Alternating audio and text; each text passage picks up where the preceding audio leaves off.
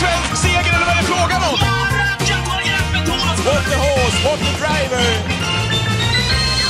Jag är väl en vecka sen tror jag att David borde ha gratulerat dig förra veckan inför podden. Vet du vad jag tänker på för någonting? Nej, det vet jag inte. Din häst där, vad heter den? Sir Henry Pierre Hill, eller vad heter den? Nej, Oliver P. Hill, är samma uppfödare. Oliver P. Hill, ja, som vann Ja. på Åby. Mm. Vad Ett kul! loklopp. Vad kul! Ja, det var kul. Andra raka, eller? Andra raka, men den här gången vann han med 50-60 meters gunga. Så att eh, han har kapacitet för klassen, men han är väldigt osäker och sådär. Eh, det är väldigt kul att äga häst när det går bra såklart. Mm. Eh, det är en väldigt hä- häftig känsla. Det blir som en... Ja, man ser fram emot eh, allt från anmälningslistor, ja det vet ju alla ni som äger Ja. häst, men allt från anmälningslistor, man kollar vilka motståndare till spår och sån här längtan till, till dagen. Sen så blir det ofta som det blev för mig då senast att hästen kastar sig i galopp innan bilen släpper fältet Ja, och man är ta, helt ta, oss, tokig. ta mig och, och lyssnarna på podden Nej, men det är lite hur roligt du för lät där bakom bilen när han hoppade. Nej men nej, det- det är som jag säger det, han är väldigt uppstressad hästen. Han värms inte normalt. Han longeras bara av stallet inför. Mm. Eh, och hästen, man såg upp bakom bilen att det här kommer inte gå liksom. Och så kastar han sig i galopp och eh, man bara liksom, man säger inte så mycket och så sitter jag med min sambo då och hon är ju, blir ju också så här, vad ska hon säga? Mm. Och, och det blir så här pinsam tystnad för hon känner ju att jag är irriterad så hon vill inte säga någonting. Ja, Och så går jag bara iväg. Och Mm. så kommer jag tillbaks varvet kvar och så ser han sist i fältet och då ser jag att han går, han tar liksom ett steg när man tagit två. Eh, och så lyckas han då vinna på linjen. Så det var väldigt kul och ja men han är, det är på rätt väg. De har gjort bra, bra jobb med honom, Stall Lugauer. Så att ehm, Ja. Ja, det är, jag håller med dig. Det är kul, kul när man äger, att äga häst när det går bra. Jag hade ju samma upplevelse här i, i fredags. Min häst som, eller vår häst som kom tillbaka efter tio månaders eh, skadefrånvaro mm. och var tillbaka på tävlingsovalen. Kastade sig hejdlöst i galoppen, i galopp i, i volten och sen var den dagen förstörd. Till skillnad från din då så var, så var hennes dag spolierad. Men vi kommer igen. Det är ju du också förresten. På, på söndag såg jag att han skulle ut på Grand Slam, Axevalla. Mm, han blir jättefavorit där. Jag kan bara eh, rekommendera alla som tänkte spela på söndag att eh, han blir nog över 50 procent. Oh, han är 60 just nu, men vad är omsättningen? Den är inte så Ja, hög. ingenting. Nej. Eh, Men jag har sett att många tipstidningar går på honom och, och sådär och jag... ehm, mitt råd som spelare är, eh, han är nog förmodligen överlägsen i fältet kapacitetsmässigt men spår 2 är inte bra. Han hade spår 1 senast, spår 2 är marginellt bättre, spår bakspåret bättre. Han går med automatkärk. Det är ändå väldigt stor galopprisk. Mm. Det är ett givet garderingsbud om man spelar eh, ett streckspel. Så är det. Men du, det var inte mycket att hänga i granen där bakom. Nej, det är ett klent gäng. Ja. Eh, så är det. Så är det, helt klart. Okej, ja, kul i alla fall. Grattis och hoppas eh, framgångarna fortsätter. Det är skitkul när det, går- när det går bra ju. Ja, tack. Jag måste bara säga det. Folk som inte äger häst. Det är ju så här att eh, när man äger häst så får man ju en faktura varje månad och, och den är ju, ja men det är rätt dyrt att äga häst i Sverige liksom. Men något som är ännu dyrare är när de startar. Eh, för då blir det ju liksom transport och utsäljningsavgift och, och sådana grejer liksom. Mm. Och, och, det är liksom ännu dyrare när de startar och inte tjänar pengar. Så att det är dubbelt upp när de startar. Du vet liksom att eh, det är inte bara att galoppen är där. Du, du, liksom, du slår upp med fem lax. Eller upp säger jag inte. Men jo, det blir, är det det blir liksom en, en, Ja. en, en, ko- en kostnad som helt plötsligt blir, jag ska inte säga kännbar, men den syns på fakturan tydligt när de startar och inte tjänar pengar. Så det blir liksom en dubbelfail. Eh, Det är bättre att de inte startar om de ändå ska hålla på och galoppera, om man säger så. Ja. Ja. exakt. Ja, så är det. Du, V75 förra lördagen. Det var klen utdelning på 7 Det kom väl inte ens upp i, i, en lax innan det var klart. Jag kollar faktiskt inte ens vad det gav. Eh, när eh, det blev favorit sista. Eh, Ja men det var ett lagom intervall på, på lätta omgångar sista en och en halv månaden. Så jag protesterar inte mot att det blev en lätt omgång. Eh, De har också eh, sin plats i V75-kalendern. Bara de inte sker för ofta. Vilket gör att vi då får jackpot till på lördag i Jägersro. Det är kul men nej men det var väl eh, en halvkall omgång va? Eh, Ja, poddgästen Den här, Jasmin eh, Isings, Hefner Am vann. Det, var, Mm. fick vi väldigt bra rapporter på i podden förra veckan. Ja, hon sa ju att de skulle göra sitt bästa lopp någonsin. Var bråka till spets och såg ut som en annan ras mot övriga och vann ju väldigt enkelt. Ja. Och den här Essie Gonzales var ju nära galopp. Jag vet inte om du såg det. Den tog två, tre galoppsteg precis Ja. innan när Jomma vände upp men sen ställde den sig och så Mm. körde han till spets och vann jätteenkelt. Och du hade Mm. två snygga spikar ska vi säga. Disco Volante och, vem spikade du med? Våler Nikolaj. Viola Nikolaj som många gick emot och så här. Ja. Han har varit livlös på slutet men eh, kanske hade en bra uppgift på pappret. De vann ju enkelt båda två ska vi säga. Mm. Och så var han ju, ja, startade han på lite grann. Visst, han har varit dålig på, på sistone här och inte alls kommit upp i den standard han har visat, framförallt när han har gått med skor då. Men när strecken blev som de blev så tyckte jag att det var Föll sig intressant att gå jag, på honom den, då. den spiken gillar jag. Jag gillar ju när man spikar liksom en häst som eh, många går emot för att då blir det till slut ett värde på den liksom. Ja. Den tyckte jag var riktigt snygg. Ulf Tråkigt Olsson... då. Eh, vad sa du? Tråkigt för dig att det inte hände någonting i de andra loppen. Ja, men så är det. Uh, Uffe Olsson rundade snyggt också. Dels med Disco Volante, Marshall Match och Axel Ruda. Den sistnämnde som du har lagt i lusasken, men plockat upp den, som du berättade på Twitchen i lördags. Ja, eh, han har varit eh, i luslasken, eh, la, laxen, asken efter att som eh, treåring, han var ju startade tidigt som tvååring och så blev han ikapp, kom kullkamraterna ikapp honom som treåring och då trodde jag att men nu är det slut för honom. Nu, han tjänar sina pengar, eller några kronor som, som tvååring när han var väldigt tidig. Och kurvorna på de hästarna brukar inte vara att de sen har hittat en växel till. Men det har Axel Ruda gjort. Eh, och han har gjort det med bravur. Han ska ha all beröm för det. Och nu har han vunnit två V75-lopp och spurtat bra i en final. Så att eh, han är en V75-följetong. Ja, och tränaren Per Lendin ska också ha all cred också för jobbet han har gjort med Axel Ruda, för han är fortfarande ung, eh, Axel Ruda, och jag måste säga det att det var en utav glädjeämnena i helgen i alla fall, när man satt och kollade på V75, intervjun med Per Lendin, eh, som verkligen sken eh, genom kameran in i vardagsrummet här. Så att eh, grattis till Lendin som gjorde ett snyggt jobb där med Axel Ruda. Eh, ska återkomma lite kort sen också till, kring, kring en annan häst som imponerade stort, Algot Sonett, lite senare i den här eh, podden. Det var väl det om lördagen egentligen. Det finns väl inte så mycket att tillägga, eller? Nej, jag minns knappt vad som Nej. hände förutom det. Vi, vi blickar framåt när det gäller V75 och de Ja. är ju... Man lägger ner mycket tid på dem inför Sen avhandlar de. Jag kan säga att jag spikade. Jag landade ju till slut på BV-Rune. Det var ju... Ja, det var ju inte hela... Det var inte årets sämsta spik. Eh, gick väl helt okej. Så en tvåa var han, va. Man fick en Mm, dålig start där utifrån Mats Djuse. Då var det långt fram till Våren Nikolaj. Sen hamnade jag även på Antonio Trott på några system. Mm. Det var heller ingen katastrof. Han gick också ganska bra. Hamnade väl lite jobbigt på det så att... Eh, eh, men snyggt av det. Ja, vi får se om det håller i sig till, till helgen. Vi ska bena igenom V75 så småningom också. Eh, en annan spelform, V86, hade lite annorlunda upplägg eh, eh, häromdagen. Eh, då tänker jag naturligtvis då på um, att det eh, kryssades, saxades mellan Solvalla och Norge och Bjerke. Vad gillar du i det upplägget? Eh, nej, men jag gillar inte det speciellt mycket och det tillhör väl eh, den konservativa travspelaren att gnälla på alla nymodigheter. Så här, jag har inga problem med det. Vill de göra det så får de köra det. Jag behöver inte spela de omgångarna jag kan stå över. Nu är det väldigt tråkiga tider eh, med coronan och det finns ganska lite att göra så jag, jag följer ändå gårdagens omgång. Men eh, sen när det blir lite bättre väder, kanske lite bättre sport, då kommer jag stå över de här eh, bjärkomgångarna. Ja. Eh, det är inte svårare än så. Men det är så att många gnäller ju på det där att det var kass sport och, och tunna fält och eh, det kan man väl göra men det spelar ingen roll hur mycket man gnäller för så länge man spelar eller öppnar sina tillsammanspel så kommer ATG fortsätta köra så här om det omsätter bra. Det det handlar om det är om man spelar eller inte. Mm. Eh, och det bästa man kan göra om man tycker någonting är dåligt det är att stå över och, och spela eh, en sån omgång. Eh, annars kommer ATG fortsätta med det här. Nu blev det ju en liten kännbar minskning eh, omsättningsmässigt. Det var väl 27,5 27,2 miljoner Ja, drygt. på V86 igår och veckan innan var det lite över 32. Det kan finnas faktorer som om dels januari, vi går mot januari slut, eh, en vecka fattigare blir många efter julen och så vidare. Sen finns det ju även faktorn med eh, att det var tunna fält som gör att många kanske står över. Hade varit fulla fält trots Bjerke. Så jag tycker inte man ska dra för stora växlar ändå. Men eh, trenden är tydlig. Det var över 10 tapp. Mm. Eh, Lite mer än så på V86 mot veckan innan. Så jag tror inte man är helt nöjda med de siffrorna. Vi får se. Vi kan inte utvärdera. Vi får ge det några fler omgångar innan man Ja, utvärderar det där. absolut. Men, Nej, eh, jag, jag håller med dig där. Det som blir problemet för mig, det, det blir ju att det blir det tar för lång tid, alltså det, för att beta igenom de där fyra loppen ifrån Norge, för att man har så eh, betydligt sämre koll på de hästarna som dyker upp ju. Det, det kräver ju mycket mer tid för att man ska sätta sig in i omgången än vad det gör en, en vanlig omgång med två, två banor här i Sverige då. Ja men så är det och så tappar lite tjusning. Det är sämre sport och det är inte riktigt lika bevakat och du vet inte någon vagnhistorik och det är lite halvkast med barfotainformation och det är lite lopparkivet är väl... eh, Ja, det var helt okej men som sagt. Vi gillar folk då om folk vill spela på det. Inga problem för mig. Jag kan stå över de omgångarna och, och foka på annat. Det, det är inte hela världen. Men jag Nej. har svårt att tro att det här ska vara framtiden på sikt ändå faktiskt. Eh, Det har jag. Men eh, ja, vi får se. Mm. Ska vi foka på annat nu då? Tänker att vi går in på veckans gäst. Ja, Mm.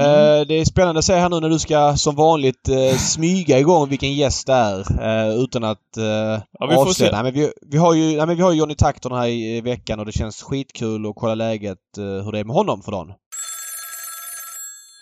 Är det ett stort nöje och också en stor ära, skulle jag vilja säga, att här i Travpodden ropa upp gästen som var med oss den här veckan. Jag har haft få idoler inom svensk travsport. Jag börjar med att lägga ut den redan nu innan vi ropar upp honom. Eh, det är Jonny Takter. Han är definitivt en av dem. Välkommen till Travpodden Jonny.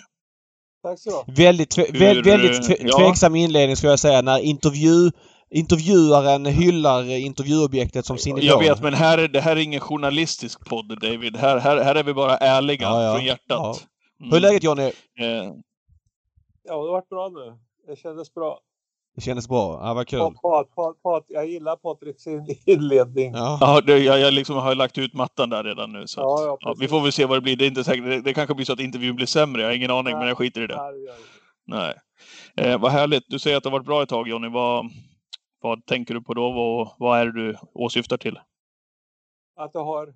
Att du mår bra. Vad är det du känner? Vad är det som funkar bra? Jag, jag tycker att eh, det, har, det här känns bra att vara ifrån lite. Det är ofta så att man får lite distans till saker så märker man också hur mycket man saknar många bitar i, inom, inom sporten faktiskt. Eh, men å andra sidan så har det varit ett tufft år på ett sätt tack vare pandemin har varit låst allting så att eh, man har inte sett någon folk eller så ute på banorna så som eh, det har varit tidigare. Utan jag själv kan inte gå in på banorna längre så att eh, om jag inte är aktiv så att på gott och ont. Men bra distans och, och, till och se det ur ett annat perspektiv kanske. Mm. Men eh, ska vi ta det där direkt? Vad är statusen för dagen? Hur ser din vardag ut?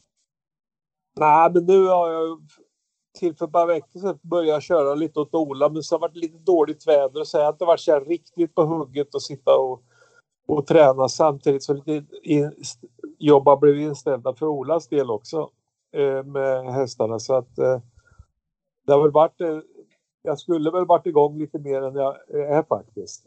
Så att jag har väl varit lite bekväm. Jag har varit ute och gått jädrigt mycket och rört på med sådana grejer för att må bra. Va? Men eh, annars har det varit lite nu ska jag inte ljuga nu, tre veckor har det nog varit ganska lugnt faktiskt. Mm. Mm. Men, men vi börjar där direkt. Det har ju varit snack om comeback. Jag kollar faktiskt på anmälningslistor till Axevalla i, nu på söndag och då hade Ola satt upp dig på, på flera hästar. Eh, och det har tisslat och tassat lite om att du ska börja köra igen. Vad är status där? Kommer vi få se dig i lopp inom en snar framtid? Nej, men det är samma där. Jag är rätt så impulsiv faktiskt. Som det, idag som det känns idag så är det lite så här, jag tycker Ola har jävligt många fina hästar faktiskt och lovande unghästar och det skulle vara kul men jag vill gärna bekanta mig med dem lite så här hästarna så att eh, jag avvaktar lite, det är inte så viktigt. Det viktiga är att jag, jag tycker att eh, det känns rätt att hoppa på va så att eh, jag kan tyvärr inte lova någonting eller säga någonting eh, hur det blir nu framöver så att eh, jag, jag avvaktar till i varje fall till februari. Jag skjuter upp ett månad i taget. Men, mm det känns så nu att jag vill vara fit for fight riktigt och eh, jag tycker själv att jag dras med fem, fem kilos övervikt och så grejer. Jag är väldigt eh, eh, petig med sådana grejer, att jag ska känna mig tipptopp för att jag ska hoppa på tävling. För jag, jag, ser det inte som att jag vill, jag vill inte bara vara en kusk, jag vill vara en tävlingskusk. Mm. Mm. Hur, hur, vad jag förstått när man har läst intervjuer också John under den här tiden du har varit borta eh, och så vidare. Eh, hur, hur viktigt är det vilka hästar du kör om du väl ska komma tillbaka och köra lopp igen? Alltså hur viktigt är det för dig? Individerna och allt det där och det samspelet? Det är fördelar som jag ser. Jag har, som jag har kört med Ola till exempel. Det är ju alltid kul att hoppa upp bakom hästar som inte har börjat tävla och sådär och känna att den här är en som man kan följa och slipa till. Det är, en fin häst som man kan utveckla på något sätt och få in och bli en årgångshäst. Mm. Det tycker jag är det roligaste i det läget jag sitter för jag har ju aldrig haft någon direkt som A-tränare som har varit eh, någon storstall. Men... Eh, ja, du, du, du körde ju mycket åt Ludde under en period eh, där på 00-talet. Ja, det är länge sedan. Ja. Mm grabbar, Ludda har två grabbar där till exempel som kör och är duktiga. Så att det kan inte jag hoppa in på nu. Och samma de här stora stallen på Jägers, Jocke Löfgren kör själv, eh, Konrad kör själv eh, och har sin grabb. Så att eh, det är inte så mycket. Men jag tycker Ola, framförallt Ola som har lite hästar tycker jag skulle vara kul va? Men Eh, vi får se då, för de är väl inte aktuella att starta kanske eller för framåt vårkanten. Så att eh, det är väl det jag ser framåt. Och för att svara på din fråga så vill jag ju köra lite, ha, ha lite kvalitet på hästarna. Men det, Mm. det är ju, annars tycker jag nog inte det är speciellt kul. Nej. Men det får man inte alltid välja. Men jag tycker att Ola har lite fina unghästar faktiskt. Det tycker jag. När du slutade köra åt Ola, eller i alla fall tog en paus, eller vad vi nu eh, ska kalla det.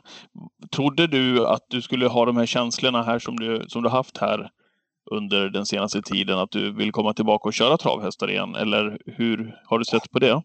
Innerst inne så trodde jag väl kanske det. Men jag, jag tror jag uttryckte mig lite fel. Det, som, det var lite förivrat när man är, när man är riktigt så här trött på saker och ting runt omkring sig. Jag tycker det är felaktigt eh, och det är fel att ta ett beslut då. Man ska aldrig ta ett beslut när man är eh, inte i harmoni, så kan man säga. Om man är förbannad eller vad man än är, eller så om man känner sig slutkörd, då ska man inte ta så viktiga beslut.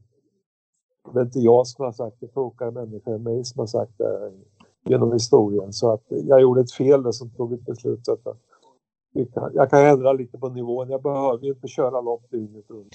Men- jag kan välja lite. Men vadå? Och ångrar du dig att du slutade köra helt? Nej, inte alls. Men att, att jag säger att man tar ett beslut och säger att nu slutar jag. Mm. Nu lägger jag av. Och det, det, för att eh, det blir nästan lite löjligt eh, då när man kommer vill sitta och köra igen. Om du förstår vad Jag menar. jag fattar. Jag, jag tog ett felaktigt beslut. Jag kunde jag tar en paus från det här. Får vi se. Ja. Mm. Så att eh, då blir det inte så stort va. För att det, Vad, är det, vad är det du har saknat framför allt i travsporten under den här tiden? Ja, det är nog alla människorna faktiskt. Det är hela konceptet med kollegor som man träffar hela tiden som jag har eh, inte minst underskattat eh, värdet av. Mm. Och sen eh, tävlingsbiten är självklar va? men det runt omkring eh, upptäckte jag att det var värt mycket mer än jag kunde ana. Men Samtidigt har det varit, eh, det här året har jag inte missat något ändå som jag säger tack vare den här pandemin som har varit va? och pågår fortfarande så är det ju ganska svart om man tittar på fotbollen, travsporten och visar från läktare och, och isolerad och folk är rädda så att eh, det är väl inte bara jag som kan känna att det är lite konstig tid vi lever i nu. Nej. Ja, så att eh, det är väl det gamla man vill tillbaka till och även de andra också, det som var innan det. Du, jag måste fråga. Hur bra... Eh, jag, här, jag, ska, jag ska dra det lite längre. Vi hade ju Erik Adielsson med här i podden för några veckor sedan och han sa att det är mycket tuffare nu för honom som catchdriver att få de bästa styrningarna än vad det var för 10-15 år sedan. Och vi hade ju Mats Djuse här i podden också innan det och han sa att han hade en besvikelse att inte han hade fått tävla mot dig för att han tyckte att du var den... Han gillade Örjan sa han, men du stod för något annat. Du hade en rockstjärnestatus och, och allt det här som kanske få andra i branschen har. Hur bra koll har du på den nya generationen som har kommit nu sista... Du har ju varit med, det var inte så länge sedan du körde lopp. Det var ju ett, två år sedan lite drygt. Men hur bra koll har du på de här nya? För det har hänt väldigt mycket sista åren. Ja, men jag har bra koll på dem. Ja. Alltså, en, en som är begåvad och talang är inte svår att se för. Nej, okej. Det är så ungefär som Erik som du hade snackat om. Han var ju hos mig från början. Det såg man ju direkt att han. Och för, han började ju hos mig. Ja. Och eh, det han säger, Erik lite, det är ju så här också att det var lättare för 10-15 år sedan. Men Erik har ju dragit ner på det. Han är ju inte sugen på att åka till Gävle en måndag eller tisdag eller onsdag eller vad det nu är. Man måste ju vika ner sig för att, att få köra. Det är inte bara att man kan ställa sig där, nu vill vi ha Jonny, nu väljer vi Erik, utan man måste ju visa ett intresse också ställa upp och som man säger, ställa upp gillar inte jag ordet för det första, men man måste ju vika ner sig och visa att man vill åka till Kalmar en fredag. Mm. Och det är ju inte jag, det kan jag villigt erkänna, att det är inte jag så sugen på med att det kör åt någon och en speciell häst. För de där resorna fredagkväll är plus minus noll i längden plus att det är en dyrbar eh, dag tycker jag. Ja. Mm. Eh, det- Er, Erik hade nog kunnat eh, hålla på lite innan. Men han började närma sig snart 50 också. Det Kom upp så att han kan väl dra ner på det. Han kör in mycket pengar och kör åt en stor tränare så att eh, jag förstår lite vad han menar men det är lite ju mer man jobbar ju mer jobb får man. Men, Mm. men vad säger... vad, vad säger du om de orden om Mats Djuse då som är kommande? Han, han jämför dig med... Han tyckte du att du hade någon rockstjärna-aura och, och såg upp till dig på ett sätt som kanske... Ah, jag ska inte säga att jag är förvånad men eftersom du inte har kört på, på ett par år så var det ändå lite så att det gick upp för mig. Vad känner du när du hörde de orden? Jag kom och kollade några klipp på ATG Play för någon vecka sedan. Här då. kom in på Jonny Takter och Mm. eh, tänkte då att eh, det var lite tråkigt att ja, innan jag började köra mycket då, så, så hade han i stort sett slutat och så fick aldrig chansen att lära känna han bättre. Och det hade jag gärna velat gjort. Va, va, varför är du inne på det? Ja, alltså. Jag vet inte, men det känns runt Jonny Takter så. Eh, många kuskar känns ja, men ganska lik, lik varandra och på sidan av banan och så där, Men han känns ju speciell på något vis och eh, lite mer som en som en eh, superstjärna på något vis. Ja. Det är, det är svårt, svårt att förklara, men han, Ja. ja, man känns som, som, som något extra så. Och sen eh, klart jag har sett, sett han köra väldigt mycket och har väl, ser ut att ha väldigt fin hand med hästarna och så där. Så eh, han skulle jag vilja uppleva lite mer. Nej, men jag tycker det är smickrande unga grabbar i, i den åldern. Eh, ser det så. Mm. Men så här, det är klart att jag ser att det, det är ju, de är ju några bröder, Magnus och, och Mats och så, vad heter den Mattias och? Martin. Magnus. Eh, fyra, är de fyra? fyra Ja, de är fyra. Det är ju, Ma- Martin kör ju minst. Mattias är tränare på Solvalla och Magnus Ja, och, och Mats... Eh, Men det är de där två unga killarna Ja. där, är ju jättebegåvade killar och kör häst. ja. och tuffa och tar för sig på ett bra sätt och kör snyggt och får eh, fart på hästarna. Ja. Så att det ser jag ju. Och eh, sen är det ju en del tjejer som är jäkligt duktiga också. Till exempel. Som eh, man har sett genom åren. Men det det- det har blommat fram. Jag tycker den här tjejen från Halmstad var lovande. Vet Henriette Larsson där nere. Ja. Just det. Då har du ju Emilia Leo. Vad, vad, är det mer eh, som um, de yngre där? Det kommer ju fram lite men framförallt så ser man att det kommer fram mycket tjejer också. nu. Mm. Mm. Och det är ju lite att ta av. Men framförallt, jag vill ju se lite tränare som dyker upp också. Kvi- Ja. kvinnliga tänker du Att- eller? Att de har ju alla fördelar också. Ja, Att träna häst är inget så... Killar har det lite mer där i sig, är giriga och det där Mm. som finns i, i killar. Mm. Med tävlingsbiten men tränar, tränare, statusen vill jag se höjs lite mera faktiskt. Fattar. Mm. alldeles för lite fokuserat på tränarna. Kuskarna får sin reklam och allting på tv. Bara titta på eh, i alla löpsekvenser. Men tränarna får för lite status. Ja, ja helt, håller, håller helt med. Men du, en annan fråga då. Bara, nu hoppar jag lite här men du har kört så otroligt många bra hästar. Du har kört Commander Crow, du har kört Going Kronos, du har vunnit Elitloppet med Iceland, du har kört hur många bra som helst åt din bror Jimmy Takter. Brioni också. Brioni. Alltså, Jag vet inte om du körde Moneymaker i lopp. Jag, alltså, jag kan bara ingen gång. ja, rabbla hur många hästar som helst. Du var inte född då. Nej, jag vet. Men Johnny, en konkret fråga. Vilken är den bästa hästen du någonsin har kört? Var det mycket? Okej, det, var- det var... That's Ja. it. Ja, men hon var outstanding. Du vet, hästar som du kan vinna med från fjärde par utvändigt. Dödens, ledningen, 800 meters bana, backbana på Vincennes eller alla positioner. och leverera år efter år som den gör. De är undantagshästar. Det är typ de här Varenne och hon. Varenne har jag inte kört, men det är den typen av häst som är, kan vinna från precis alla lägen. Och det har ingen betydelse vad det är för bana eller någonting. Mm. Jag vet inte hur mycket du sitter och spekulerar någonting om körningar i lopp eller om, om du har taskiga utgångslägen. Jag, jag vann ju nationernas mellan ett år. Då tror jag hade, jag hade spår bak i varje fall. Var 15 hästar typ i loppet. Men hon var först ändå. Mm. Typ så att nej, det är hon är anständig. Ja, häftigt. Sen är, det, sen är det klart att man får känslor för vissa hästar. Som du säger, jag kommer inte ihåg alla bra hästar som jag egentligen fått chansen på kört. Men eh, man får ju viss känslor som typ en On Track Piraten får jag ju. Var ju lite extra. Och Commander Crew får vara med från början på den hästen. Och se hans utveckling. Det var också en känsla som man kanske glömt bort lite för det är ju 10-15 år sedan nu, men Odd Traktoraten har en väldig personlighet tycker jag. Mm. Eh, Det måste jag säga som är i närtid. Mm. Man bara kände så, så gemenskap med faktiskt. Men om vi vänder på frågan, det var bästa hästen. Vilket är det största loppet du har vunnit? Ja, största är ju Elitloppet eh, förstås. Kan du berätta lite grann hur det Eh. gick till den dagen? För att eh, Iceland fick ju spår 8 eh, i försöket den dagen. Örjan körde, måttade in honom som trea. Vad hände efter det?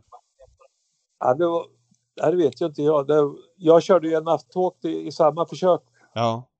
och jag vet ju att Iceland var bakom mig i försöket men jag kunde ju aldrig gå någon gång med. Jag kunde ju aldrig lyfta ut den för han, han tog så mycket högertöm så att jag fanns inte en chans jag kunde få ut den i tredje spår ens. Så att eh, jag trodde att det skulle vara en vettig chans att kunna vinna Elitloppet med den. Han, hade, han hade väl rätt så bra form men den dagen i alla fall gick han och så kunde jag inte köra hästen. Nej. Och sen vad som hände med Iceland, det har inte Nej, men alltså, Vad hände för dig? Hur såg din dag ut där? Du, du missade kvala in en Talk och vad hände efter det?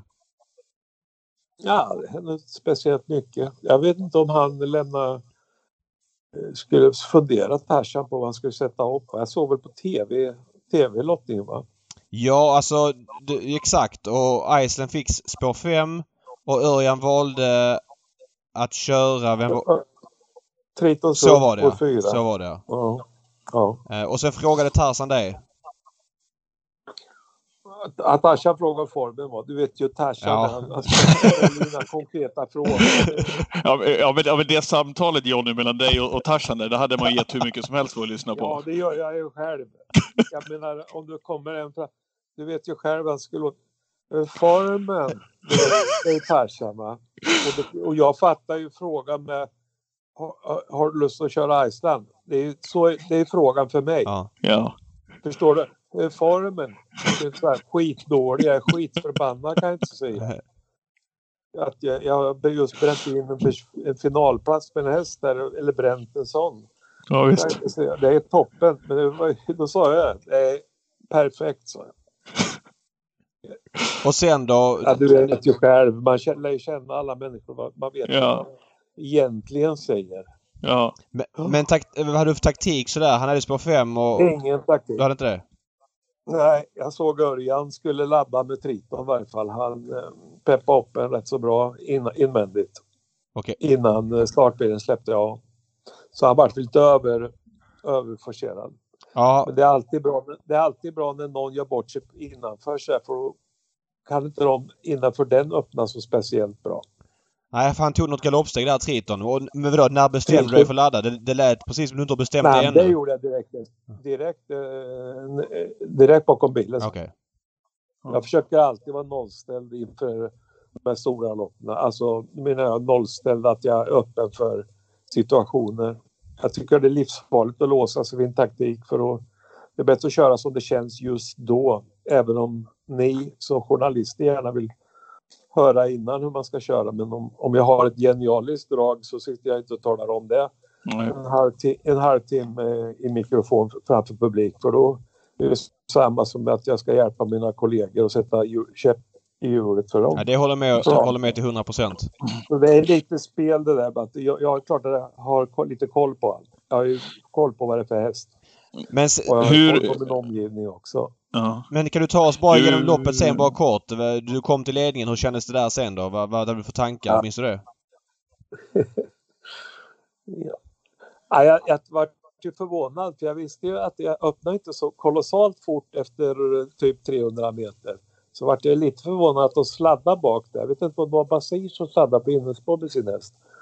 Och att de andra gick på det på något sätt att det var gick fortare där framme. För vi kan säga så här, jag fick åtminstone ta det lugnt med hästen och få han att varva ner lite, lite efter 300 meter. Och då misstänkte jag att det här kan jag vinna. Va? Men man Mm. tänker inte i ord utan jag försöker sätta ord på det nu men det är mer en känsla jag har att ju, mer 100 meter jag får spara ju svårare blir det att slå han. Ja. Just det. Sen skojar jag faktiskt lite med Erik och jag satte igång, det kan det vara 30 år sedan, 20, nej det kan inte vara 25 år sedan. vi var på något möte och så sa jag så här, min högsta önskan är att få slå dig, sa jag på Elitloppet på ett målfoto. Alltså bara för att retas lite. Sen kommer Mm. Erik upp med Nopagadi. Då tänkte jag, nu jäklar, nu kommer den där grejen som jag drömde om. så blev det inte riktigt. Han vann ju ganska säkert faktiskt ändå. Ja, Just det. väldigt enkelt. Ja. 2010 ja. och Basiran hade Ilaria Jätter som du, du pratade om Exakt. Mm. Ja. Du, eh, hur är du eh, att ta hand om känslorna så? Alltså är du nostalgiker? Ser du tillbaka lite grann på, på stora segrar? Kan du njuta av det i efterhand eller vad betyder det för dig? Nej, jag kan inte det riktigt faktiskt. Jag är inte så jävla vad heter det, självgod så. Jag kan ju tycka, jag glömmer ju bort vissa grejer så. Det inte riktigt så som jag borde faktiskt. Nej, Jag okej. är dålig på det, för att svara på din fråga. Vad, vad beror det på tror du? Att du... Nej, jag är van, jag måste prestera hela tiden för att jag, det är väl någon bekräftelsebehov. Jag, jag vet, jag körde på Mantorp dagen efter och det gick inte så jättebra. Då tog jag med mig den dagen istället. Jaha. Jag tog liksom inte med mig sen att jag har vunnit min, mitt största lopp och då, då är det något som är fel tycker jag. Även om, Det- det- även, även om man har en dålig dag på jobbet måste man liksom inte ta med sig. Men jag, har- jag har tagit med mig det hem många gånger. Jaså? Jag har inte sett det grubbla men känslan. Mm. Ja. Ehm, det var som sagt tio år sedan du vann det. Du är inte så att du har, du har tittat på det där loppet i efterhand. För det är få, förunnade, eh, få förunnat av, av kuskar att, att dels vinna så många lopp, dels ha så många mycket framgångar som du har haft Jonny. Eh, men har du kunnat kolla på något av de här storsegrarna efteråt? Eller låter du det också Ja, passera? Elitloppet har jag nog sett ett par gånger i alla fall. Det tror jag. Mm. Eh, jag, har, jag har svårt att se mig själv. Jag vet inte varför. Jag tittar sällan på... Jag läser sällan, eller läser sällan, nästan aldrig om mig själv eller någonting. Jag Okej. kan ställa upp på någon intervju och så, men jag läser sällan inte artikeln sen. Okej. Jag vet, jag vet inte varför. Men du, jag måste fråga en annan sak. Eh, Där du beslutade dig för att sluta köra, vad var det, 2018? Men så körde du, eller eh, någonstans mitten på 2018, men så förlängde du där lite grann och så kom du tillbaka och körde lite grann och så vann du kriteriet som du aldrig hade vunnit tidigare. Det vann du alltså Ja. efter att du slutade köra. Hur säger du om det? Om det? Ja, det, det konstiga är ju, det, det är precis det rätt du säger. Alltså jag, jag tar ju en sån kriteriet. Jag har varit tvåa och trea i placerad i jättemånga gånger och det irriterar mig att jag inte fått vunnit. Så helt plötsligt får jag chansen att vinna kriteriet. Ja fast du stod ju, du stod ju Och, 18 eh, gånger om Intibuco så det var inte så att det var någon solklar variant liksom. Nej, men får jag ändå chansen. Ja, ja, ja, ja. Jag Mm. vet ju att jag kör åt Timo Nurmos och Timo har ju tränat så att eh, jag, man ser sig inte slagen men man måste ju självklart ge, ge... Jag visste väl förutsättningarna då också hur jag ville ha det ungefär men hela det året faktiskt. Jag tror jag körde in nästan över 45 000 per start det året med jag körde in en 2,5 miljoner i USA också så vann jag ju eh, Jim Dortis där med vad heter hon? I- Ice... Eh, oh, vad dålig Du ska få namnet här en sekund. Ice uh, Dutch, Ice Dutch. Ja, vad heter hon? Du, bör, du ska få det här med. Men du kan fortsätta. Nej, det var lite dåligt av mig. Ja men det där är inte så enkelt att komma ihåg alla unghästnamn. Nej, men ändå det året, det året, du vet, det var ett bra snitt va, så att, eh, och två fina titlar faktiskt. Så att, eh, Inte hittar du det Ja, men jag David? letar just nu. Ska vi se. det är Ice är jag. Eh, De har ju bytt namn. Jim Doherty heter ju Maria Annabelle ibland så det är så svårt att hitta, Exakt. hitta, hitta Exakt. loppet liksom. Ja, exakt. Där. Jim Jim Doherty. Doherty, Maria Annabelle. Ska vi se. Du vann med ehm, eh, Cathy Parker. Nej, jag var tvåa. Förlåt. Jag var tvåa. Lite snurrigt Jag var här. tvåa. Du vann... Mm, Vilket år? Är Ice Dutchers tror jag. Det står bara här igen. Hmm. Året efter. Uh, nu ska vi se här. Fast samma år som Intibuco eller var det ett annat år? Samma år. Samma år? 2018. Ja. Eh, The Ice Duchess. Mm. Med, med Mm. Jingra står som kusk faktiskt på Kurts travsida. Men det, det var du som körde alltså? Ja, ja. Ja, Okej, vad sjukt. Ja, den har ju haft lite fel andra gånger jag sett så att det var inte första gången. Vem är Kurt? Ja men det är den här jättebra travsidan som har gamla storloppsvinnare och så vidare. Eh, han administrerar Ja. den men så gick han bort nyligen så nu är det SD som, som, Ja, som har den. den fick jag av Anders Lindqvist den sajten. Precis, Jag precis. inte tittat på Mm. den. Ja den är Ja. jättebra. Mm. Den är jättebra. Okej, ja men du vann där 2018 Jim Doherty med Ja. The Eistershets. Okej, okej. Eh, Johnny, eh, om man är inne på det spåret ändå, eh, på, han- på när du är i USA och kör och så har brorsan och Jimmy, han har ju, ja, han har ju haft en fantastisk karriär som, som tränare där borta. Var, det, var du nära någon gång att hänga på över dit? Eller hur, hur såg det ut när, när Jimmy drog över och hur har relationen varit under tiden? Ja, men Jimmy, det har varit, han åkte över 81 va? och jag, och jag var etablerad i Sverige. Sen jobbade jag för honom eh, 2001. Och eh, då var det väl kunder stod väl lite och vägde om jag skulle vara kvar och sådär. Men in, innan dess var det inget, eh, det var inte en tanke på det. Det kan jag säga. Det var, eh, det är väl inget jag ångrar heller. Det är hästarna där och racen tycker jag om. Men rent privat tycker jag att jag kände mig inte så där komfortabel i USA faktiskt. Okej. Av. Okej, så, Så det var att, därför eh, du inte var kvar? Det det privata anledningar liksom? Ja, och jag hade ju barn här hemma och så här. Så att jag hade ju min, min familj, man säger. Ja. Och det, det var samma där. Man är borta från dem så känner man ju saknad faktiskt som man kanske inte föreställer sig.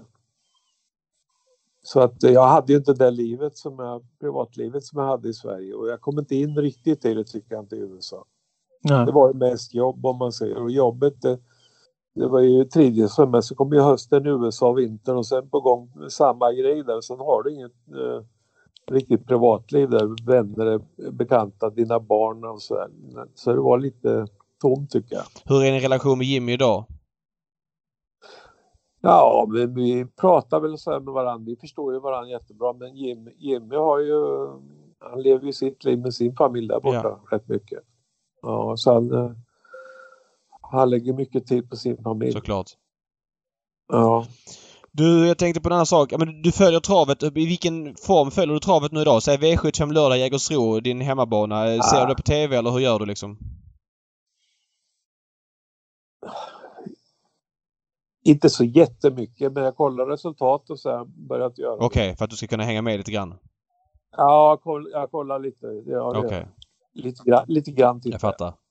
När de ställer frågor till mig så har jag missat en del hästar.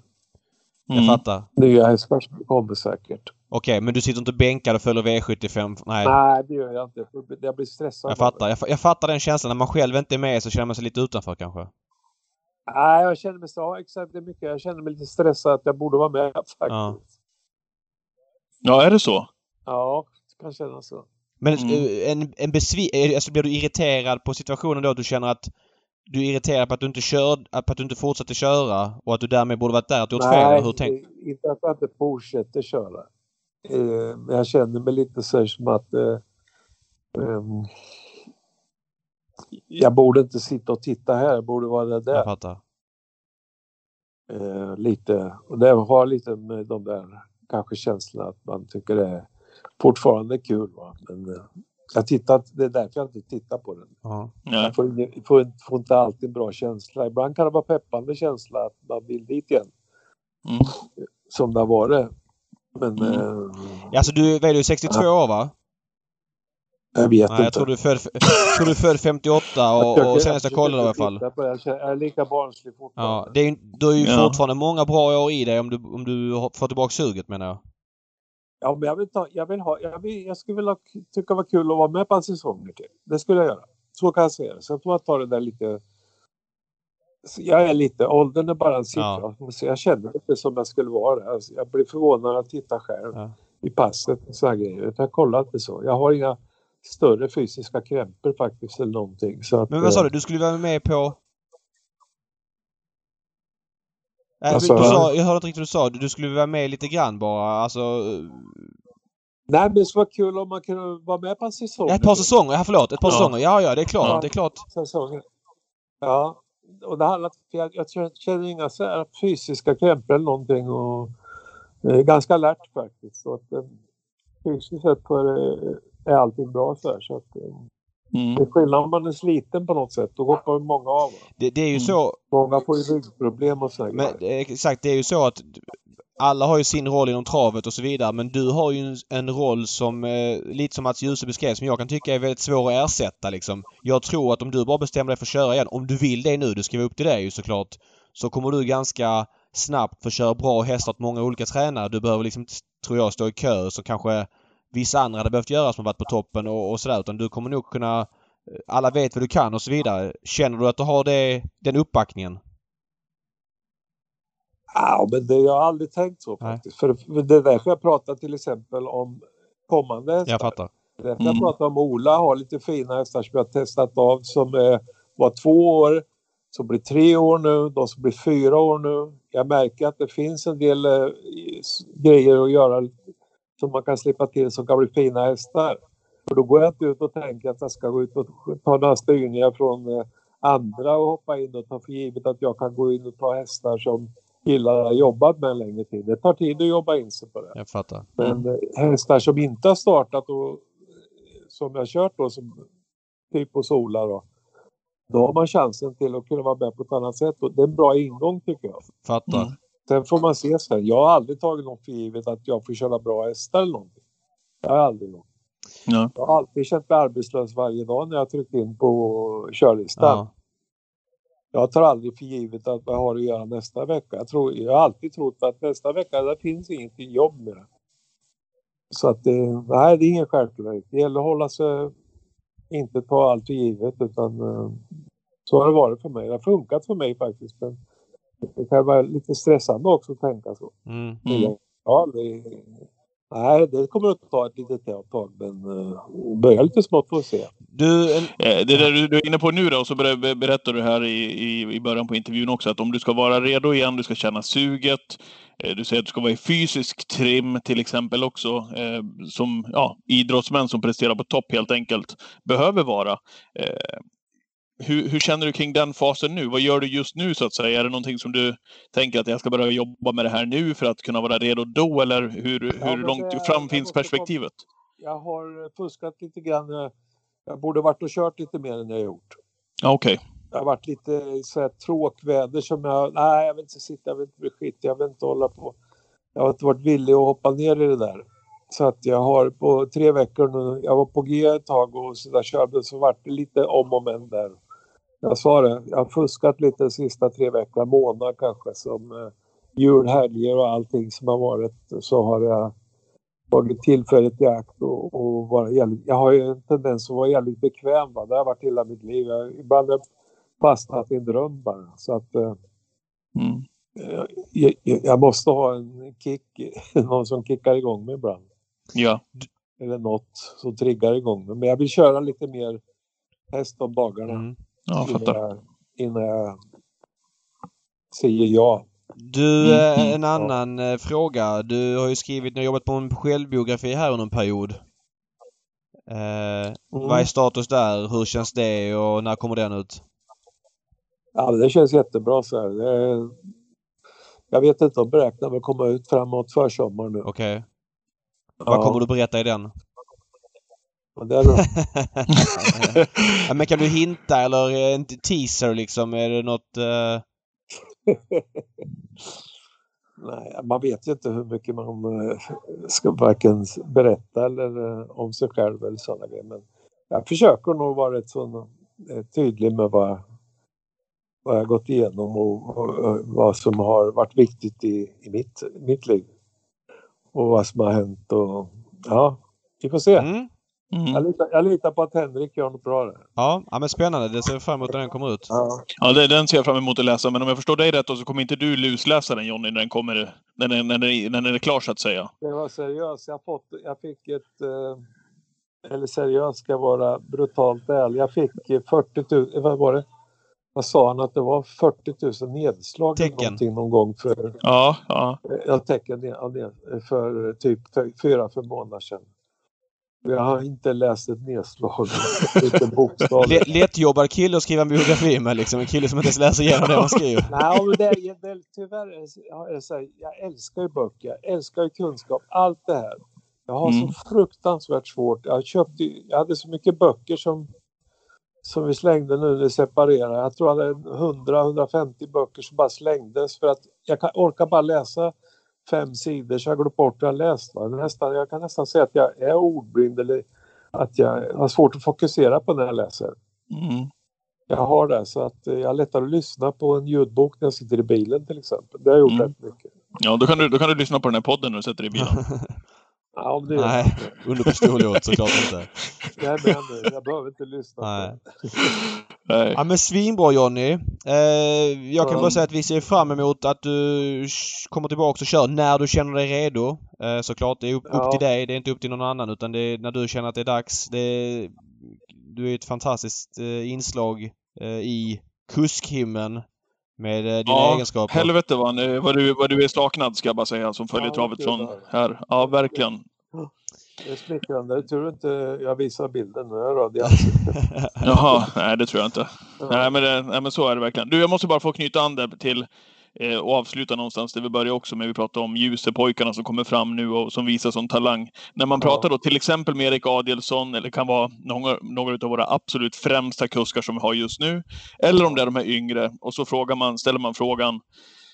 Rätta mig om jag har fel nu David. Mm. Ställer man frågan till tio stycken så svarar sju på frågan Vem har den snyggaste körstilen i Sverige? Och sju av tio svarar Johnny Takter. Är det någonting som du har slipat på eller som du vet om att det ser så jävla eh, elegant ut när du kör? Nej, nej, jag, nej. I början när man sitter och kör häst eller vill man ju alltid efterlikna. Jag vet ju när jag började, då ska jag se ut som Lindstedt tyckte jag. Men sen, sen kommer det där, du måste ju förändra det också med hästen och hänga med vagnarna som kom och allting. Och, eh, nej, det där kommer med åren lite. Att du Mm. präglar. Det, det är inget som du försöker vara eller göra. Det ska kännas rätt. Va? Det ska kännas i harmoni med hästen. Hur han rör Mm. sig. Så att hästen, jag ska inte vara ett hinder för hästen. Jag ska Nej. ha ett hjälp, hjälpmedel för hästen och, och komma i bra rytmen och få igång. Det, det är nog mer en känsla det där som uttrycker sig Ja, jag förstår. i hur man sitter och sådana grejer. Det, det är så härligt. Det- Det, du- ursäkta jag avbröt, förlåt. Nej, jag skulle säga det. Sa Det är, det är så härligt hur, hur Mats Djuse beskrev dig som sin idol. Ja, han sa Örjan också ska vi också säga. Och, och du beskriver Lindstedt som din idol. Alltså det, det generationerna går liksom in i varandra på ett sätt. Det gör ju det. Man, man, man har ju alltid en förebild. Och jag, som jag säger, jag hade ju Lindstedt. Jag tyckte det var så elegant allting och allting. Sen, sen kommer det själv av egen erfarenhet. Det är ungefär som man ska börja skriva sin namnteckning. Ja, men man vet man är tio år, man sitter och leker och så man, till slut så kommer den där naturligt, den där namntu- namnteckningen som är ämnad att vara du. Ja. Mm.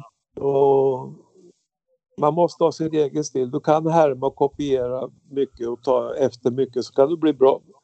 Till och med bättre va, till slut när du hittar dig dig själv, din egen stil lite.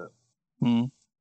Men förebilder har ju, det har väl alla. ja. Men, men är du medveten om det, om det jag sa då? Att, alltså jag är ju travnörd. Jag kan ju se på när folk kliver ur sulken, de sätter sig i sulken, när de driver, när de, hur de, alltså jag, alla Ja. sådana detaljer. Vet du, eh, har, är det någonting du har övat på sen du var liten Nej, eller fanns nej, det där nej, hela tiden? Nej, nej, nej. Absolut inte. Är det någon du tycker inte. kör snyggt nu då? Ja, det är de här ljus, ljusekillarna tycker jag jävligt, måste jag säga. Det är förvånansvärt vad snabbt de har eh, utvecklats, de killarna. Mm. Och sen eh, måste de ju köra mycket grabbarna. Det är Oskarsson, grabben Kevin Oskarsson tycker jag är en duktig kille också. Och Dante Colgini tycker jag, tror jag kan bli en duktig kille också. Och sen eh, är det ju några tjejer som sagt, vad ska man nämnt där, några stycken, säkert glömt någon också va, som, är, som faktiskt har jädrigt fina händer Mm. och kan läsa loppen bra. Mm. ja. För det är en konstform. ju. talang- det är en konstform. Mm. Ja. Ja, härligt. Ja, vi hade kunnat... Vi hade kunnat Okej, ibland jag- glömmer Ibland jag bort lite sen man just blir ställd med en fråga. va, Men jag ser ju att eh, de har ju, det är en fin kultur med arvingar faktiskt. Ja. Eller de som ska ta över sen. Ja, det känns som att vi kunnat snacka en timme till med dig Johnny. Om, det säger vi varje vecka i och för sig ska sägas men det är Ja, skitintressant ja. snack. Men som sagt, hoppas vi får se Mm. dig på banan eh, snart igen. Men så, återigen, nej, det är när du vill och när du känner att det är dags så, så hoppas Ja, vi ja, att... men vi, Mm. vi kämpar på lite och sen så ser vi och hoppas det blir bättre, ljusare tider. Ja, Ja. Vi lever i absolut. Ja. Du, eh, Johnny, surret, surret nu blev väl helt okej trots min, min ingång där som jag hade där i början som David var skeptisk till i början på intervjun här va? Ja, men David han är alltid skeptisk. Han, han, han, är, han, är pol, han är polare med Erik och grabbarna. Vet du. Så att han, Ja, exakt. Ja, det är bra Johnny. Sköt om Ja, dig Johnny. stort tack. Vi håller connection. ja, var rädd om er grabbar. Ja, detsamma. Detsamma. Ha det bra. Ha det så gott. Tja. Hej då. Hej, hej, Hej. hej. Ja, det var... eh, Det är roligt att du alltid ska försöka överraska. Det står ju när man söker på podden vem gästen är Ja, jag och vet. Ofta pratar vi om det innan och du ska alltid när vi börjar med gästerna, du, precis som att du är breaking news. Aha! Kolla, de har Johnny Takter! Jo men det står på en display här när jag kollar in podden. Att, eh, Ve veckans, veckans fem plus-upplevelse är när man ser dig då i din kamera när vi gör den här podden och i den här intervjun. Hur du, hur du verkligen kryper i kroppen på dig när jag börjar med de här inledningarna med gäster. Du vill verkligen att jag bara ska tysta och komma in på, på gästen och fokusera på honom. Det är verkligen, syns att det kryper i dig. Det är, det är härligt ja, att se. så, så, är det. Hallå där säger vi till mannen som har cyklat jorden runt, som inte gjorde det med kläder på, som känner många människor i Kanada, som har gjort det genom att bestiga Mount Everest. Innan du kommer till det, du bara drar på det. Precis som att Ja. påan blir liksom sju timmar lång. Ja, Ja, det är kul. så är det. Du, ehm, vad ska vi prata om tycker du? Ska vi prata lite... Nej, ehm, men- Va? Jag tänkte fråga dig, det är ju ett Prix d'Amérique om, eh, vad är det, två och en halv vecka. Åh, har, har, det herregud. känts har det känts kallare någon gång? Nej, jag tänkte ju säga det. Herregud så långt borta Prix d'Amérique känns det. Ja. Nej, jag, jag har helt tappat, tappat det franska travsporten också, Prix d'Amérique med tanke på ja, läget just nu i världen. Där det känns mer avlägset än någonsin, måste jag säga. Ja, om man inte får åka ner. Det är inte som för några år sedan när du, jag och Åsa Elmroth satt på rad 1A och fick i oss eh, sju stycken sådana piccolovinare på flyget ner. Det är ju bästa resan som finns liksom. Världsklass. Jag hade plats längre bak men ni satt på 1A. Jag plankade in där så jag fick hamna mellan er och vi satt och Fick du sitta surrade. kvar där? Ja, ja, hela resan. Ja, du fick det. Jag ville, ville sitta med och satt och surrade där. Då är det, ja, det är bästa resan på hela året. Ja. Prix d'Amérique-resan. Nej, det känns finns väl, inte. det känns sådär. Prix måste jag alltså. säga. Det är väl, det känns långt borta. Jag vet inte vad du känner. Nej, så är det. Men nu får vi se då. Eh, Prix i helgen. Eh, om någon Men går du, går du igång på det? Nej, jag, jag, jo, jo, men jag, jag följer det. Absolut. Men jag går inte... Nu var det, jag tror jag 13 14 anmälda bara till loppet. Så att bara där är det ju lite tunt. Eh, sådär. Det är klart man följer eh, de stora loppen ändå, men det är ju inte samma sak när man kan åka ner och känna doften av Les Sulky restaurangen Nej. och eh, eh, taxin hem från Vincennes när man ska åka på någon obskyr eh, restaurang lite sent där eller alla banor har ju sitt speciella ljud det här pling plong precis som Mm. Valla har, Anders Mm. Fredriksson eller som Åby hade tidigare. Du, du, du, du, du, du. Nu är det provstarter! Alltså sådana grejer eh, tycker jag ju, sådana ljud och, och sådana upplevelser, det tycker jag är liksom förstärker upplevelsen att vara på plats. Mantorp. Ding, ding, ding, ding. Ja. Och, och, och så, så, sån har ju, har de på Vincennes också. Eh, Mm. Som är väldigt karaktäristiskt och allt det som tillhör att komma upp där. Kaoset i restaurangen, man får aldrig sitt bord. Det känns som att man är en timme innan första start, man får bordet lagom till lopp sju liksom. Kaos Att eh, runt kommentatorshytten. Man vet aldrig vart man ska någonstans. Om, ja, de, eh, de, det, man kan säga så här, de lägger inte ner sig jättemycket på, på utländska eh, journalister och tv-team när, när de kommer, utan man blir in puffad i, i ett tält eller någonting. Där man ser mycket mediokert, men det är en upplevelse, såklart. Ja, stallfiket efteråt med eftersurret och alla är glada och... Mm. Nej, det är, det är en helt otrolig helg. Jag är väldigt besviken att man inte får åka ner Ja, i år men det är en eh, liten del i det stora hela. så är det. Vi får ta det något annat år. Vad heter eh, restaurangen som du och jag brukar gå till? Det? Jag längtar. Matignon. Ja, jag längtar redan. Jag har haft några fina sittningar. ja, det har vi haft. Ja. Får bli det något annat år. Ja, eh, och så får vi väl återkomma nästa vecka i podden också om söndagens eh, race där nere i, i, i Frankrike. Du, kortis Ja. först, eh, först också såklart. Eh, din summering av vårt eh, snack med Jonny. Nej men eh, vad ska man säga? Han är ju speciell som person Johnny. Han, eh, det är ju inte massa floskelsvar utan det är genomtänkta svar i allting och han berättar hur han mår och han har ju varit öppen om att han har haft eh, psykiska problem och att det är det som har gjort att... Ja, psykisk ohälsa och att det är det som har gjort att han inte orkat köra vidare och... Ja, man lider vet mycket med honom och hoppas han kommer tillbaka. Och han behöver inte komma tillbaka så att han kör på V75 varje vecka eller sådär utan han kan väl ta de eh, tävlingsdagarna som passar honom och sådär. För att jag vet, han har han, den här illusionen han har mot att ja, men jag har kört lite åt Ola Samuelsson då i, i Mm. några träningsjobb och så ska jag anmäla mig till Jägersro så kör jag bara åt honom. Han kommer ju få jättemycket uppsittningar. Mm. Självklart inte bara liksom toppchanser utan det kommer vara allt mellan himmel och jord. Men ser du att Johnny Takter är på banan eh, och du kan använda honom, då är han ett tidigt alternativ liksom. Mm. Så att, eh, äh, hoppas att han eh, som sagt kommer tillbaks och hoppas han vill. Att, att, att det liksom funkar för honom. Och sådär. Han har gjort många comebacker genom åren och... Nej, det är en snubbe man gillar helt klart. Helt klart. Lite V75 då till, till helgen. Vad tänker du? Det är Bengt Larvik! Ja, det är Larviks bana ja. Larviks bana är det dags för uh, Jägersro. Min gamla hemmabana, Mm. eh, får man ändå säga. Vad, vad Eh. tänker du kring omgången? Jo men den ser väl helt okej ut för Ja. Jag tycker att de har fått till det. Är bra att guldloppet är 2,6 och... Nej men jag tycker att uh, ingen så här eh, favorit med framspår som är snabb ut. Som... Silverdivisionen första avdelningen med voltstart till exempel.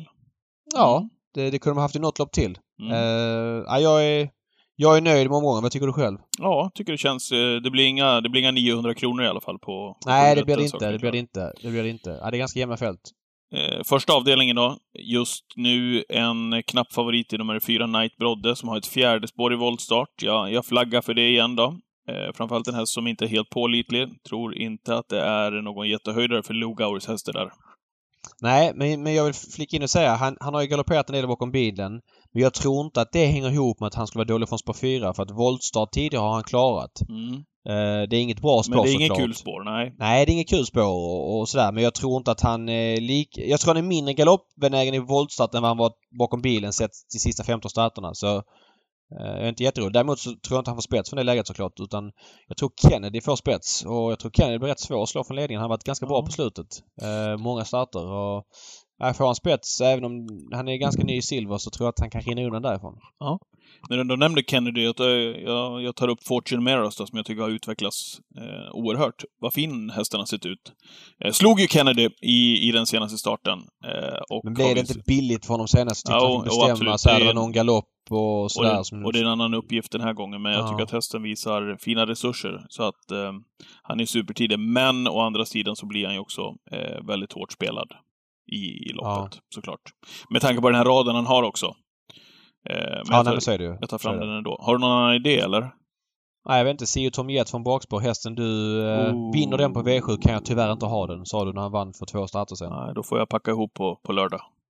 Ja, men från bakspår känns det kallt va? Ja. Mm. Ja, nej, det är ingenting som jag, jag springer, springer, springer på. V75 andra avdelning då, vad, vad tänker du kring nummer fyra, Lucky Truck, som eh, Ah. favorit? Ja, men det luktar väl dödens förr eller senare för ledningen tar två Yuri Boko. Yuri Boko är en sån som Crowning Blond. Eh, lite...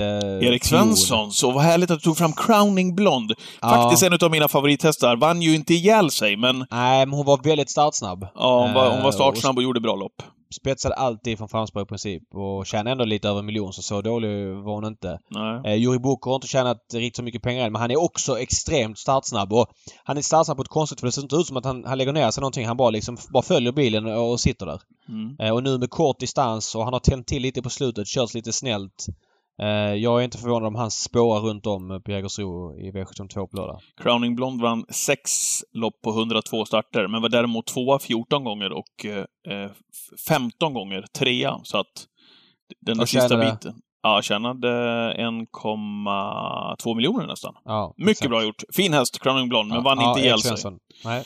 Eh, ja, vad tycker jag om V75s andra avdelning? Jag måste ändå nämna att jag varit imponerad av Solkattens Ferrari i den senaste starten. Den hästen ser inte mycket ut för världen. Ser ganska speciell ut faktiskt när han, när han springer och travar. Det är, det är ingen sån där man eh, kastar sig över när man ser om man, om man inte visste vad det var för häst. Men jag tycker att insatsen senast var klart bra. Eh, visserligen var loppet inte i någon, eh, av någon högre kaliber, men på det sättet som den gjorde i alla fall så, ja, imponerade på mig. Nu är läget vad det är, så att får se vart han hamnar, men det var bra prestation senast, måste jag säga. Noterar storfavoriten från senast Behind Bars som stod Mm. 1,59 på Åby. Nu då visserligen spår 12.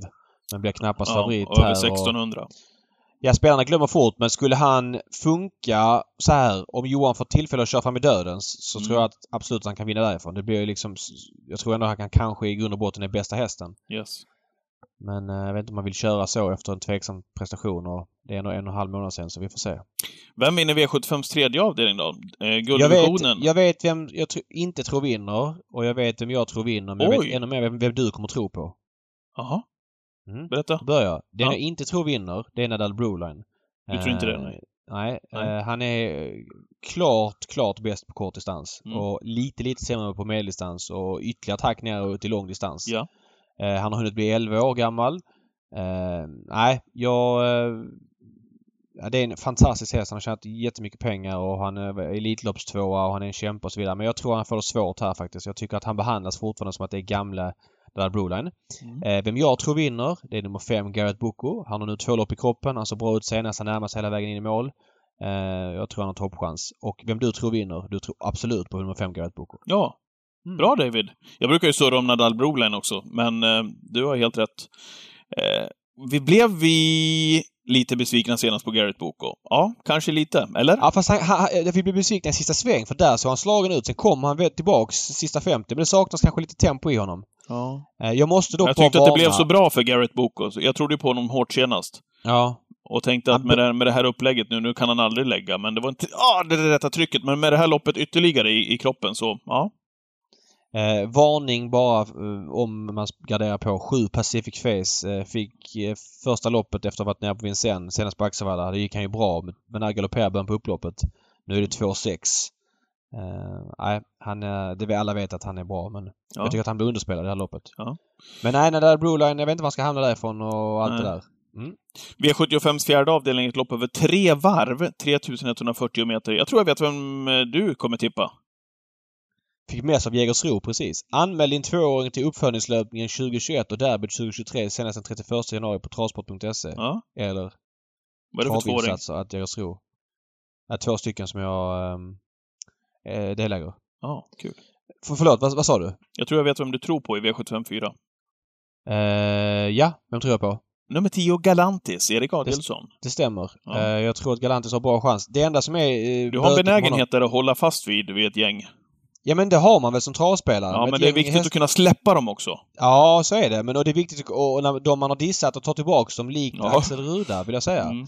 Eh, Jag tror att ehm, eh, Galantis, eh, nu med två lopp i kroppen eh, och flög fram senast, har en bra chans. Men han är väldigt långsam ut i voltstart. Alltså direkt usel och lite så här galopprisk och hoppar tillbaka i trav och så vidare. Mm. Och det här är en rätt stökig volt eftersom det är en vanlig voltning blir det ju.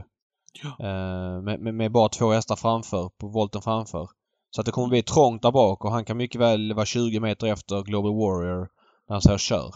Mm. Det är min känsla. Och han vill inte ihjäl sig Galantis så att ehm, jag kommer nog inte spika honom. Men 16% kändes lite mumma. Ja. Vad Jag gillar du? Jag, jag gillar 15 Bastian, Mm. som är spelad på 1%. Den kommer inte jag spricka på i alla fall om han vinner. För han har ju faktiskt gjort eh, jäkligt fina lopp utan att, utan att få, få vinna. Eh, Mm. Prestationen senast tycker jag var jättebra eh, på Kalmar. Eh, bra gången, gången innan också. Hade bara före sig i mål då David Hussebok och Vagabond B. Så att, Mm. Mm. Vet. Ja, en procent. Man får ju ta det för vad det är. Men jag flyger inte på den i alla fall. Det är så Nej. jag kan säga. V75 avdelning 5 då. Eh, favorit nummer 6, Z Kronos. Tack för att vi kan fälla den favoriten väl?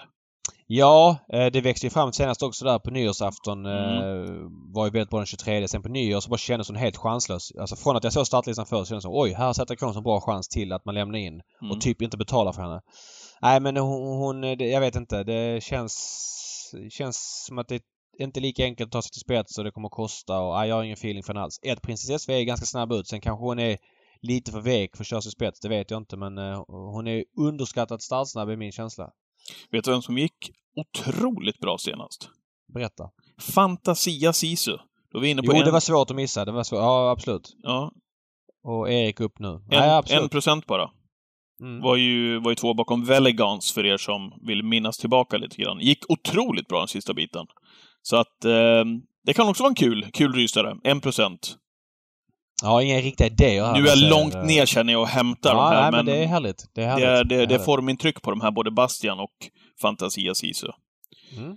Eh, sjätte avdelningen då. Vad tänker du kring nummer fyra, Emilion, som vi... Ja, vad vet vi? Tre Four Guys Ja, jag ska erkänna att jag har dålig koll på honom. Jag var inne och kollade något uh, lopparkiv där. Han känns ju som en stark, rejäl häst. Ja, det fanns något lopp från Björ- Berlin där såg jag också. Ja, Björn Goop kommer att kunna hålla igång hela dagen. Mm. Eh, alltså, då menar jag på att han är kanske lite trög om jag får säga så, eller ja, åt det hållet.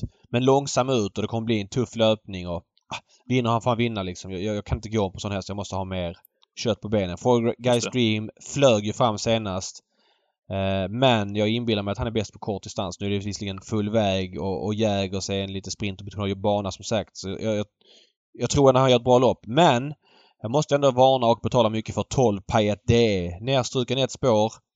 Eh, Jag följde den eh, slaviskt eh, i loppet senast och det var en in, Ja. hon chansade invändigt och han fick luckan och han sköt till på ett väldigt bra sätt. Samma sak i starten innan debuten då för eh, eller om det var andra starten för han hade läderkoppel. Skitsamma. Uh, den har varit jävligt bra två gånger i rad och gått med full fart över mål. Nu tror jag kanske man kör lite mer offensivt.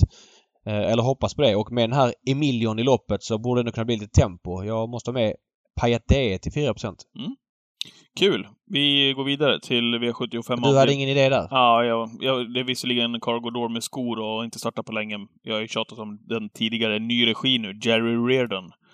Är det som Mm, mm, tränar Verkligen. Cargo Ja, Door. det hade jag missat faktiskt. Så att jag, eh, mer på att det är Jerry som, som tränar Cargo, även om han har gått bra tidigare. Och, men nu är det skor på. Ja, vi får se. Men blir han inte hårt checkad så tar jag med honom i alla fall. Jag noterar att Ola Samuelsson har satt upp Preben Sövik, nybliven proffstränare på Jägersro, Mm. eh, att köra Hurricane River. Mm. Eh, undrar vem Ola Samuelsson har kört, satt upp om Johnny Takter hade varit på plats. Mm. Mm. Sjunde, Ja, kul att Preben får chanser. Det är inte så lätt att komma in som ny travtränare sådär. Det är kul att Nej. får synas i de här sammanhangen. sjunde avdelningen då. Eh, här ska du få veckans bombvinnare. Mm, jag Favorit tror- just nu, nummer tre, Oxidizer. Ja. Ja, Är det bombvinnaren också? Nej. Nej, vem är det har du som bombvinnare? Nummer eh, 11, Dream Kåsgård. Okej. Tackar. Två elver förra lördagen. Vi går på en elva nu också. Eh, ja, men vilken fin häst det är. Ja, han är fin. Men jag alltså. jag kan se, jag kan se Fleming sladda två längder Ja. efter och sen blåsa ner de sista 700. Eh, Ja, jag gillar hästen nu skarpt. Jag tycker att eh, några av konkurrenterna också håller sisådär klass faktiskt. Så att eh, det här tror jag Dream Kåsgård vinner oftare än vad han är spelad på, eller kommer bli spelad på. Ja. Eh, Jag gillar nummer tre Oxidizer. Det är jänkarvagn för första gången på länge, kanske någonsin. Jag är lite osäker, ska jag erkänna. Eh, Det är helstängt huvudlag. Hästen är ganska snabb ut. Jag hittar ingen startkatapult i, i fältet som jag, jag tror utmanar honom om spetsstriden och väl där tror jag att han leder loppet länge. Så att eh, vi får tro lite olika här helt enkelt. Ja, och de blir ju jämnspelade precis så som Ja, Våler Nikolaj och Rune var i lördags. ja precis. Kul David! Vi är Ja. tillbaka på Twitch precis som vanligt på lördag klockan 13.00. Ja, Då går där vi vi ner har och skönt surr måste jag säga. Ja, det har blivit ja, en, en liten höjdpunkt helt klart. Helt klart. Ja. då är ni välkomna att hänga med på Twitch alltså. Gambling Cabin söker ni på. Nu kör vi hiss och diss!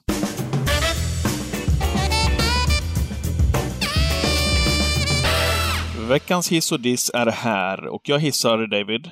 Mm. Eh, vad, vad, vad tänker du bara rent spontant när vi pratar om toppston som har tävlat länge i karriären och varit kanske några av våra allra bästa tävlingshästar? Eh, det känns inte så självklart att det går bra i aven, väl? Nej, jag skulle precis säga det. det te- fan, nu fyller du i det jag skulle säga. Det Ja. jag känner är exakt dålig aven, är vad jag Ja, känner. Det är väl det som det Eller känns. överskattad i aven. Ja. Verkligen. Det finns ju naturligtvis eh, undantag som bekräftar den regeln. Eh, så är det ju. De har en, flera toppston såklart som har lämnat bra hästar också, men det är ju i alla fall känslan. Och Hilda Sonett då? Eh, hur tror du att det gått för henne i aveln? Har du koll på det? Ja, men det har gått ganska dåligt sett till förväntningar, det måste man väl säga. Mm. Eh, Men lite bättre då med Algot på slutet. Och det var lite dit jag skulle komma. Hilda Sonett fick faktiskt, som ändå, hon har ju lämnat ett gäng avkommor nu. En, två, tre, fyra, fem, sex, sju, åtta, nio. Eh, visserligen här några, den sista åren här, men de har ju inte liksom varit... De har inte klättrat i klasserna de här, men fick sin första miljonär då i Daniel Wäjerstens Algotssonet som vann förra lördagen. Eh, klev över en miljon intjänat. I övrigt så är den bästa avkomman Frida eh, Sonett som har tjänat 449 000 kronor. Mm. Eh, kul att se Algot Sonett så som han har utvecklats och Daniel Wäjersten, hans eh, resultat också. Fjolåret var ju fantastiskt. Runt 7 miljoner tror jag att det var inkört när jag kollade senast. Eh, och han har ju startat upp det här året på ett eh, lysande sätt. Vad säger du om Algot som gick upp i silver och bara dundrade ifrån det? Det var liksom inget snack om saken. Vi glömde faktiskt den vi pratade om för att jag visste att du skulle komma hit eh, i Mm. slutet. Han var... Eh, kändes, alltså trots att de vinner med nos känns det som att Wäjersten har kontroll på, på invändig häst som heter Remarkable Feet. Som du säger, ny i silver, dundrar runt dem. Han har verkligen fått ordning på hästen och Wäjersten är ett... Eh, han känns redan nu som Sundsvalls store man. Liksom ax, axlar det, den rollen som Robert Berg först hade, eller först Åke Svanstedt, sen då Robert Berg och sen kanske då Svante Båth delvis innan han flyttade ner. Sen har det varit lite vakant den där platsen. Per Linderoth har, har varit där och huggit lite på honom. Men Mm med Wäjersten, eh, en man, eh, en stor man i sporten. eh, 70 redan hästar nu. på listan. 70 Ja, hästar på och listan. även framöver. Och, ja, han är spännande att följa, så är det. Ja, och eh, 2021 har startat på bästa tänkbara sätt också. Mm. Eh, Global Wannabe vann ju, var det på Grand Slam tror jag, eh, i söndags möjligtvis. Också. Eh, så tre segrar har det varit nu på, på nio starter och 33 segerprocent. Och som sagt, 7 miljoner nästan inkört i fjol för Wäjersten. Härlig eh, kille som jag önskar all lycka framöver också och eh, utvecklingen där på bland annat Hilda Sonett, sonen då. Eh, Algot Sonett, det får bli veckans hiss. Mm. Nu kör vi. Din del. Veckans diss. Eh, Ja. Jag väljer att dissa eh, spelformen Top 7. Eh, jag tycker att ehm, så här, när ATG plockade fram den så vill man ju ha något nytt. Eh, något enloppsspel som var stort. Eh, man valde att satsa på en, ett turspel inom trav. Som man fick sen modifiera, eh, som fortfarande inte är optimalt. Eh, det var stor eh, rollerpot som de kallar det i lördags. Det var, fanns alltså 8,2 miljoner att dela ut i potten och är det massa extra pengar på vilka andra travspel som helst så regnar ju omsättningen in. För att spelarna är medvetna om det här och intresserade. Och vill skaffa sig en USP för att slå andra spelare och vinna pengar i, längden, i förlängningen. Eh, I lördags när det var den rollerpotten så omsatte alltså Top 7 5,3 miljoner. Eh, det fanns alltså, eh, det var alltså runt 150% payback totalt sett eh, i spelformen och spelarna orkar inte ens in och slåss om potten. Jag tänkte säga man- det, eh, för, förlåt att jag avbryter där, men vem är den riktad till, spelformen? Nej men så här är det. Den är riktad till folk som känner så här att jag vill inte tävla mot de andra spelarna som läser på V75 för att jag pluggar inte och då har jag ingen chans. Och jag kan väl någonstans köpa att man inför turspel på trav. Eh, för att det ska, om det attraherar en målgrupp som kanske inte spelar på trav annars. Fine, inga problem för mig. Om det är liksom ett gäng som... Ja, men om, om de vill spela Boost och tycker det är kanon och om de inte är skitbra, eh, bara omsätter eller virtuella hästar, jag, jag skiter i det. Problemet är nu att eh, det här omsätter ingenting eh, som det är nu. Eh, de gillar ju inte det. De som inte är intresserade av trav. De som är intresserade av trav hatar det. Man kan ju inte spela eh, vilka systemstorlekar man vill. Det är begränsat.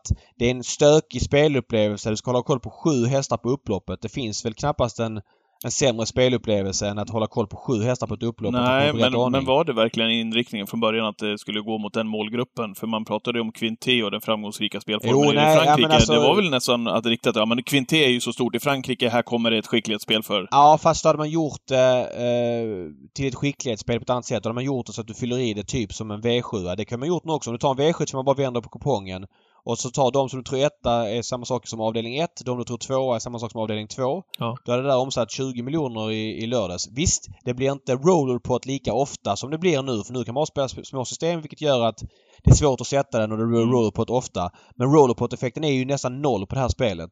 Eh, nu har det gått ett par år. Spelformen lyfter inte. Trots alltså, alltså nästan 150% payback på det i lördags med 8,2 miljoner i potten. Nu är de bara uppe i 5,3 i omsättning. Det är helt klart att spelarna säger tack men nej tack eh, till spelformen Top 7. Jag tycker ATG ska göra det till ett skicklighetsspel eh, om man ska köra vidare på det. Det är klart man kan inte bara stänga ner det för det omsätter ändå en och en halv miljon varje lördag och det är ju ändå pengar som Eh, generera någonting till systemet. Så att det går inte bara att ta bort den. Jag tycker man ska modifiera den i så fall. Kanske göra om den till topp 5 och göra som en V5 och höja återbetalningen. Som ett exempel. Vad vet jag? Eh, men som sagt, eh, topp Top 7 funkar inte i dess nuvarande form och ja, jag vet inte. Jag tycker bara det är dåligt och, en tråkig spelform och, som inte fungerar och tycker man ska satsa på annat. Eh, I en tid där ATG har gjort massa andra bra grejer ska sägas med sammanslagna pooler och det har ju fått ett, ett rejält lyft eh, på många mindre tävlingsdagar att det går att spela andra spelformer så att eh, eh, vissa grejer är bra, vissa sämre. Det här är en sämre sak tycker jag. Ja. Bra, där knöt vi ihop eh, veckans poddsäck också. Är det någonting du vill tillägga här innan vi, innan vi puffar återigen för Twitchen klockan 13.00 på lördag? Nej, det finns inte så mycket utan jag tycker att vi håller connection som vi brukar säga. Det brukar vi säga i den här podden. Ha det så gott alla där ute och ha en trevlig helg. Hej, hej! Hej!